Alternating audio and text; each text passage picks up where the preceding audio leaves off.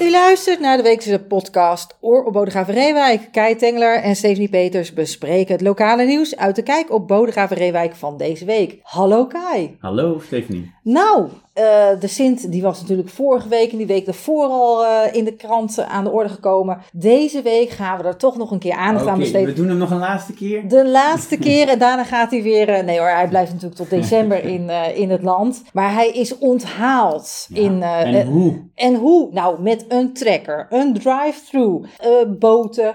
en een cabrio. Ja, geweldig. En al die kinderen die geloven nog in die Sint. Hè, die hebben hem luid toegezongen. Maar er waren ook heel veel ouders met heel veel blije gezichten. Ik word ook altijd wel blij hoor als ik Sinterklaas zie. Maar het is toch fantastisch als je ziet hoe dat weer uh, nou ja, allemaal is georganiseerd. Ik vind dat echt heel erg leuk. Dus een, uh, een terugblik op de verschillende onthaalmomenten in de verschillende kernen. En uh, ja, volgende week trouwens. Oh, dan gaan we er nog een keer aandacht aan besteden.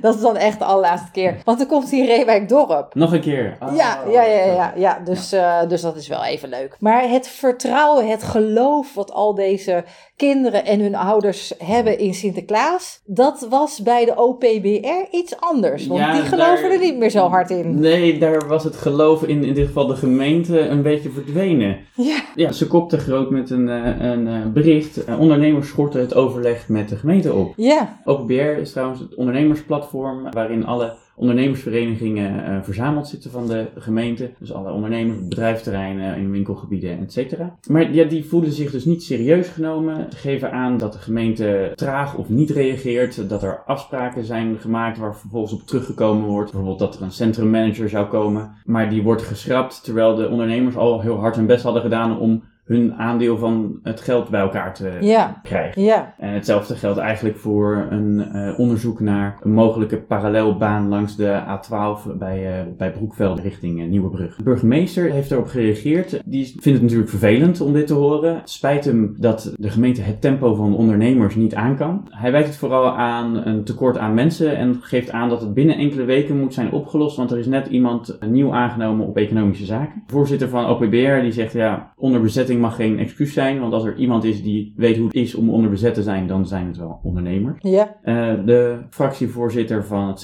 D A, Jan Vergeer, heeft ook gereageerd als de grootste partij dat hij verrast was, omdat hij dit signaal uh, niet had gekregen. Maar dat hij het ook wel een beetje een zwaktebod vindt om dan te zeggen, je praat niet meer met elkaar. Hij vindt dat je het gesprek altijd uh, op gang moet houden. Wat betreft de voorzitter was de maat gewoon een beetje vol. De voorzitter van het O P B R en die zei, uh, nou, uh, we gaan het eerst zien dan geloven. Als het uh, beter wordt, dan gaan we wel er. Dus even een krachtig signaal afgeven. Ja.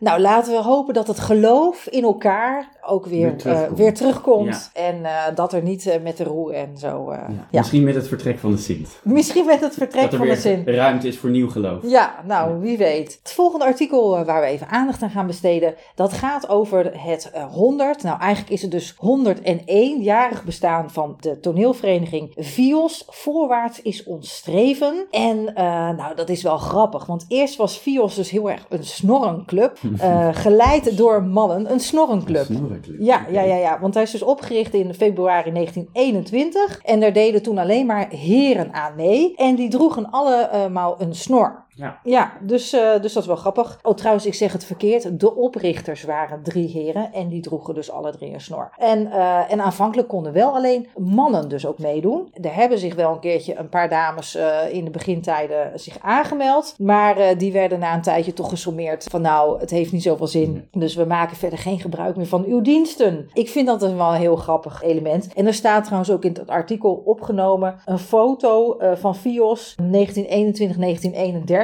En ja, ik hou dus heel erg van oude foto's. Vind dat altijd wel heel erg mooi om te zien. En dan zie je ze zo daar zitten, allemaal parmantig. Ik zie ook inderdaad een paar uh, snorren.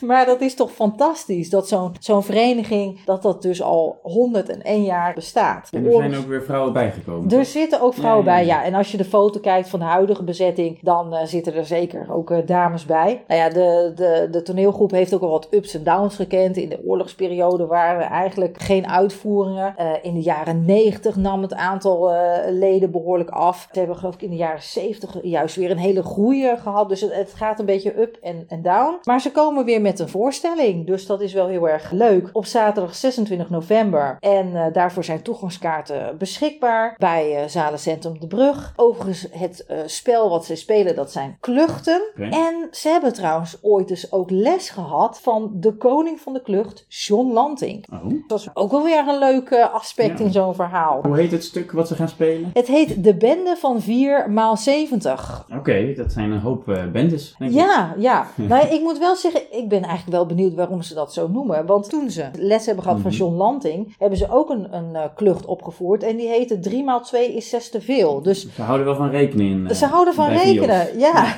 Maar goed, hartstikke leuk artikel. En ga zeker naar de voorstelling uh, als je houdt van uh, kluchten. Uh, dan heb ik nog uh, twee bouwprojecten in petto die, uh, voor de gemeente, waar de gemeente mee bezig is. De commissie Ruimte is namelijk geweest. De raadscommissie die gaat over de openbare ruimte. Ja. We hebben het vorige week al ook al even gehad over de mogelijke plek voor arbeidsmigrantenhuisvesting. Ja. Of de week daarvoor misschien zelfs al. Die is nu besproken in de commissie. En uh, daar zijn nog best wel wat vragen over. De commissieleden hadden vooral veel zorg nog over de verkeerssituatie. Want nou, je moet dan die drukke N-weg oversteken richting de, de locatie waar ze dan zouden terecht moeten komen. Dus tussen de N elf en de McDonalds. Ja, dan moet je het nespad op. Dat is best wel lastige oversteek. Er komt een Bodegravenboog als het goed is uh, die daar de N elf en de A twaalf beter op elkaar gaat aansluiten. Uh, daarvoor zou het niet in de weg staan volgens de wethouder. Uh, omdat het maar een tijdelijke huisvesting is. En uh, ja, verder werden er nog wat vragen gesteld over de gezondheidseffecten van zo dicht bij de weg wonen. Of het betrekken van uh, inwoners bij de verdere uitwerking. Volgens de wethouder gaat het allemaal nog goed. En zou het alle, zouden deze problemen moeten kunnen worden opgelost. Maar er zijn nog wel veel vragen, dus er zal nog verder over gesproken worden. Nou, dan komen we er vast nog wel een keer op terug, denk ik. Dan komen we er zeker nog een keer op. Ja. En verder is er in Bodegraven een plan om de parochiestaten te bouwen. Een appartementencomplex met dertig appartementen voor de koop en vijf appartementen voor de sociale huur. Uh, dat komt op de kop van de Kerkstraat en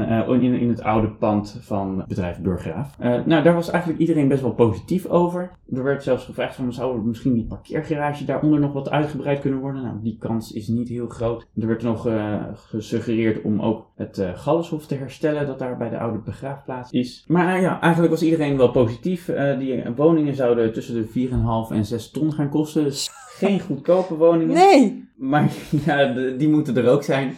Dus uh, uh, op dertig november uh, wordt het ter goedkeuring voorgelegd. En uh, zoals het er naar uitziet, uh, komt die goedkeuring doen. Laten we zo zeggen, eindelijk een plan waar iedereen uh, meteen blij van wordt. Blij van wordt. Ja. Dat is een mooie afsluiting. Uh, dan gaan we nog even naar de agenda. Ik heb even uit de agenda uh, twee dingen. Dinsdag zes december is er weer een werkcafé in het Evertshuis in Bodegraven. Dus heb je vragen over werk, zoek je een andere baan, dan kun je een keertje aanschuiven bij het werkcafé. En vrijdag negen december is er een kunstlezing van Ineke Otting over kunstenares Lavinia Fontana. Of Fontana. Ik kan mijn eigen handschrift niet eens lezen.